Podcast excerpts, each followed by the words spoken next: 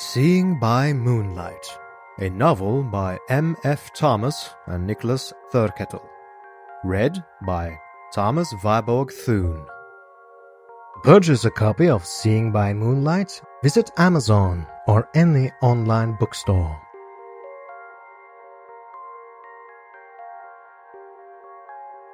Victor. Thursday, September 28th, 1939. The woman stopped in the path, not for a person or an obstruction, but simply to tilt her head back and let the warmth of the sun wash over her face. She smiled contentedly. Look at her, urged Victor in a low voice. He and Carl were loitering under the shade of a tree, jackets off, Carl picking idly at the bark. Carl made the turn look like an effort, even though he only went halfway, praising the woman from the corner of his eye, as he pretended to be simply taking in the grand north wall of the main building. The Technical College of Berlin no longer used the word royal in front of it, but the main building still looked like a palace, with arches and columns and old stone conveying a distinctly German majesty. Carl only sniffed. What? I see a woman. Nothing special. That face. See how round and fine it is. If you walk five minutes down the street with me, I shall show you five rounder and finer. You are wrong, my friend. Carl, having seen all he cared to, returned to the matter of the tree bark. She would barely count as an Aryan, I tell you. Victor overlooked the remark. The qualifications his friends used to describe who in their surroundings was or was not an Aryan were so changeable and contradictory that he thought it best not to participate. It was for others to decide. I think she looks like Frida. This Carl took true offense. Victor had to admit that, though he felt it true, this had been a goal of speaking it. Frida, Carl started, do not drag her down from the heavens to compare to that commoner. I tell you, Victor gathered his books and stood, I'm going to talk to her, and we shall walk this way, and you will look more closely at her. Then, tonight, we will see Frida, and you will tell me I was correct. Carl, as he often did, took a paternal tone with Victor, despite the fact that he was a full six months younger. I think this foolishness is what makes you a poor scientist. You would do better in class if you were not always going delirious over every pretty face. Victor grinned. You have confessed she is pretty. I am already winning the argument. Before he could depart, Carl gave a low whistle and waved him back. What room are we in tonight, Herr Victor? Victor scrambled in his armful of possessions for a pen, reached out with his right hand and scribbled a location on the back of an envelope. Carl held. Carl studied it she will never be yours, Victor. You have terrible penmanship. Victor jogged towards the woman even as she entered her break in the sunlight and started to cross the street. He realized, foolishly, that they were about to meet in the dead center of the road, but saw no way to change this and still keep to his plan. So, with fearless foolishness, he reached her, spun around and fell into step right alongside her. Her dress was sleeveless but modestly long, and she wore her hair in the short, wavy fashion that was still popular. She was looking at the ground, and it seemed at first as though she would not respond to his appearance. Victor at last realized he could not get away with simply grinning. Good morning, Fraulein, she did not look up. Good morning. I could not help but see you enjoying the beautiful day. The sun is kind. This remark nearly caused Victor to trip on the curb as they passed by Carl's vantage point. He stole a look at his friend, who, if he reacted at all, simply frowned more. Victor had never heard anyone describe the sun as kind, and he enjoyed that. She had only needed six words to surprise him. You're a student here? He made a question out of it only at the last second, and clumsily at that. Well, I am not a soldier. Victor grinned. Neither am I. I am studying to be a scientist. But you will join the Wehrmacht, will you not, when your fatherland needs you?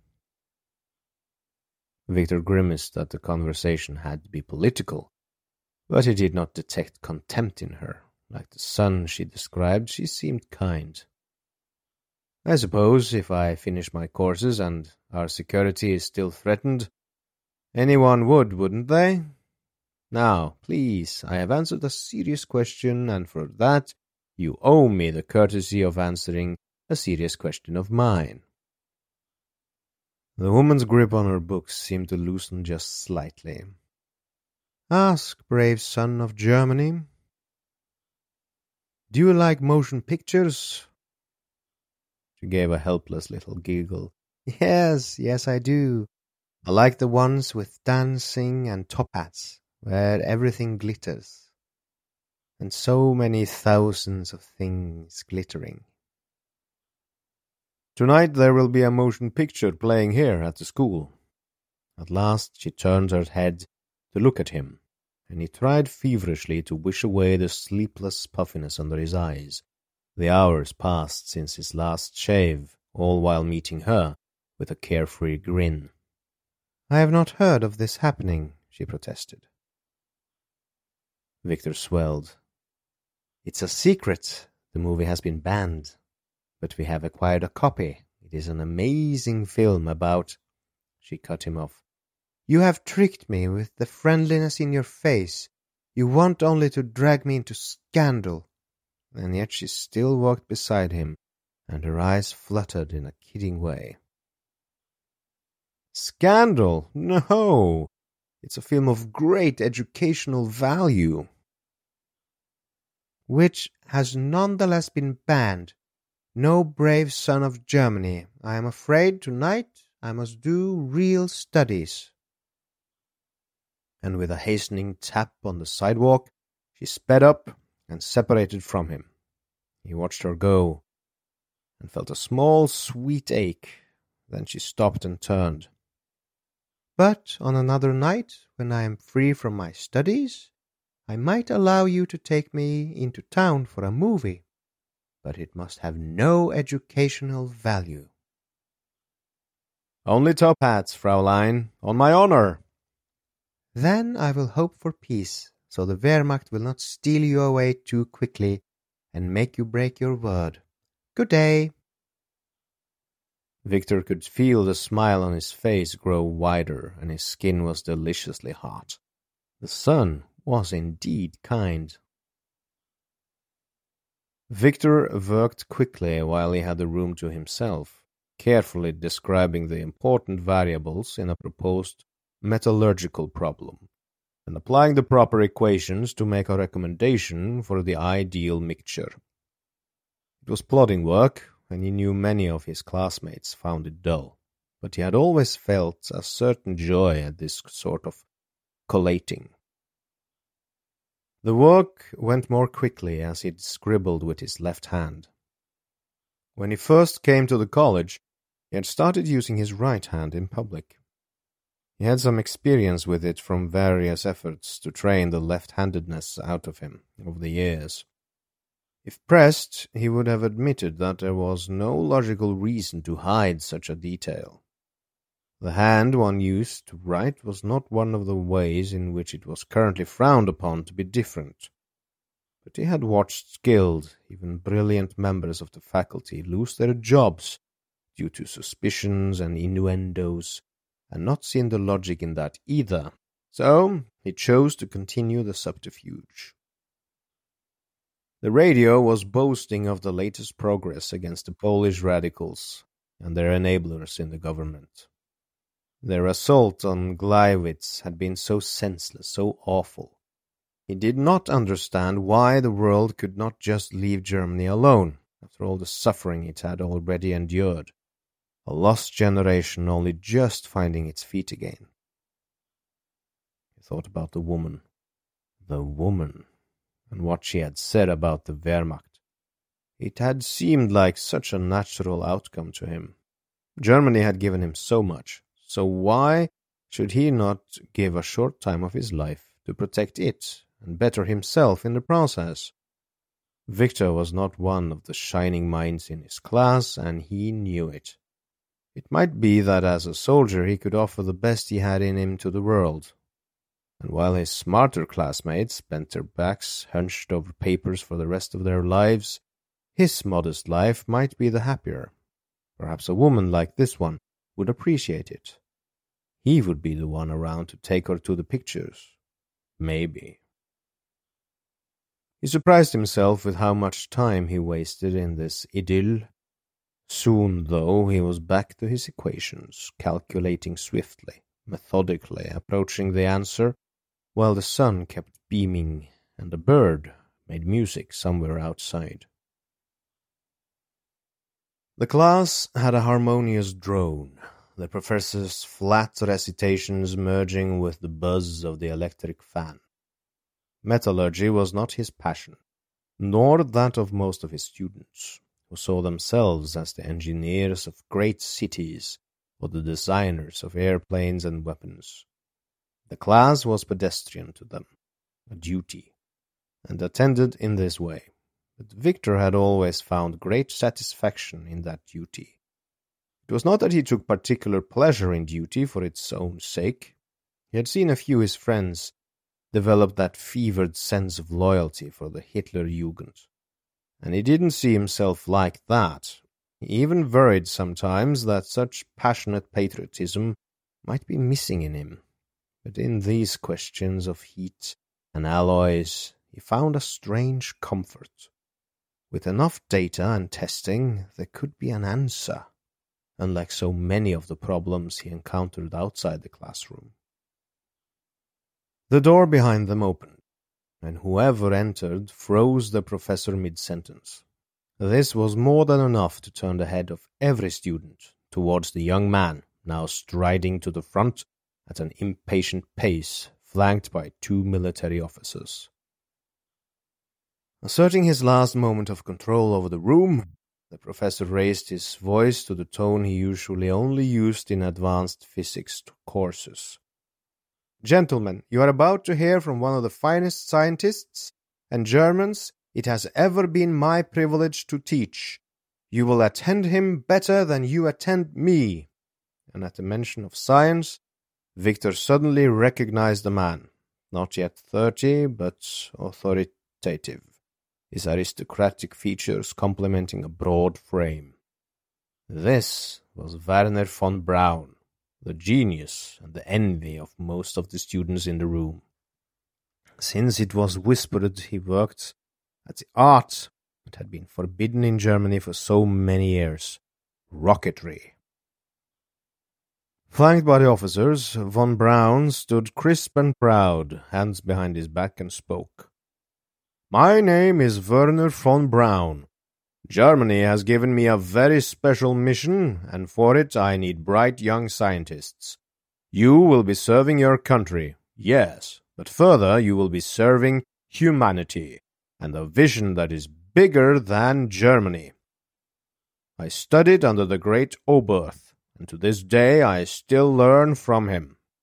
Our mission is no less than the realization of the dream he has chased since before the Great War the creation of rockets that will fly into the vast dark fabric beyond the earth. He paused as many breaths caught themselves. I will expect genius of you and great dedication. You will leave your studies here, leave your homes and your family. The assignment will last years. Its details will remain secret perhaps for the duration of your lives, and will be pursued under conditions of great danger.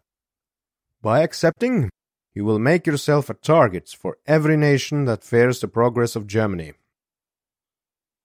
As if anticipating the moment, one of the officers presented a folder to von Braun. I need five, and your professor had made five recommendations to me. Hahn, a young man near the front, sprang to his feet and saluted. Heil Hitler! Von Braun smiled. A simple present will suffice. Kunze, Scherer, Lehrer, and with each name another student rose and announced himself, chest thrust forward with pride. Fiedler? This time no one rose. There was a nervous shuffle in the room. Wendell Fiedler? After a few seconds more, von Braun grinned. Well, Mr. Fiedler will be most astounded at what he missed by skipping class today. And this leads me to ask have we any volunteers? Victor was the first man to his feet. He stood, in fact, faster than he could understand why he was doing so. Others took to their feet as well, some saluting, some crowing their names, but von Braun had seen Victor's move and tilted his head towards the professor. The old man approached, and they exchanged a murmur. Every inch of the professor's body language conveyed that he had no opinion, and possibly no knowledge of this very average student seated near the back. Von Braun spoke. What's your name, young man? And the way he said it left no doubt to whom he was speaking. Victor, uh, Zweig, Victor Zweig. Von Braun focused intently on him, and Victor felt his legs tremble. Tell me, Herr Victor, do you dream about the moon? Victor's eyes gave the answer. There was great scuffling and giggling in the dark as they hung the bed sheets over the blackboard, mussing the chalk of an equation. That would cause a fuzzy old professor fits in the morning. The classroom was away from any outside windows, but still they kept the lights out and covered the glass of the door Every few minutes, a soft knock would signal the arrival of more conspirators. Then Schaefer appeared, tall, quiet, ever resourceful Schaefer. He carried the projector while two friends trailed behind with the film canisters he had procured. More than a few drops of spirits were consumed. The job of threading the projector, tasked so many great minds laboring in the dark, produced extended and destructive merriment. Victor sat quietly through most of it, reserving a good viewing spot for himself. He had been thinking about this moment for weeks, and yet today had produced so many other surprises. Sensing his thoughts, Carl slapped his arm teasingly. What is it, Victor? Already working on one of your secret assignments for von Braun? Victor cast his eyes down. I do not know what came over me. There are twenty in that classroom more qualified. I'm sure the professor told him so. Carl swigged brandy from a small flask. You do not need to explain yourself. He paused importantly. Herr Victor, on the way over I looked to the sky, and I saw a full moon. It has stirred the strangeness in your blood. So you have acted out all day. But fear not, we have your succor here. He sat down clumsily next to Victor, and the projector chattered to life, and all the talk in the room gave way to a reverent silence. This was the movie every student in the department had seen ten times or more as children. The movie that had been banned for showing what was forbidden for Germans to see It was the work of their idol, Oberth, the epic Woman in the Moon by the genius Fritz Lang. The movie that showed rockets, German made rockets, carrying explorers out to the moon. Though the movie was ten years old and had no sound, its ideas, Oberth's ideas, were so far ahead that scientists were still catching up to him. They did not need to wait long to see Frida. Frida the dazzling, with her blonde curls and elegant oval face. That passionate woman, the one who would give up her place on the rocket home and stay forever on the dark side of the moon just to be with her true love. Victor always struggled to understand the rockets. No one needed to explain Frida to him. But just as the great mission was launching, the classroom door burst open and men in dark coats filed in, blocking the exit from all the students suddenly hiding their faces. A final man entered, light from the projector glinting off his SS insignia. He let the students cower for a moment, feeding himself a morsel of cruelty. Finally he spoke. Victor Zweig, the great rocket was silently climbing through the atmosphere on the bedsheet. Victor stood and stepped forward. Sir, we greatly apologize for this transgression. I freely take responsibility for planning it and coercing my fellow students. The SS man waved him off. I care not. Silent films. Pah! I am here to bring you to von Braun's project. Victor felt a trembling in his legs again. But I. right now? Yes, right now. Impatience came quickly with the uniform. I have some things in my room. Everything you require has already been collected. We must be at the train station very soon, and your foolishness has already delayed me. You will come now. Victor turned to Carl suddenly wondered if Carl was truly the best friend he had in the world, and if so, how to say goodbye to him in five seconds. Carl, I. Carl was equally agape, and even seemed angered. Catch your train, Victor. And so Victor walked out of the classroom, out of the building, and out of his former life.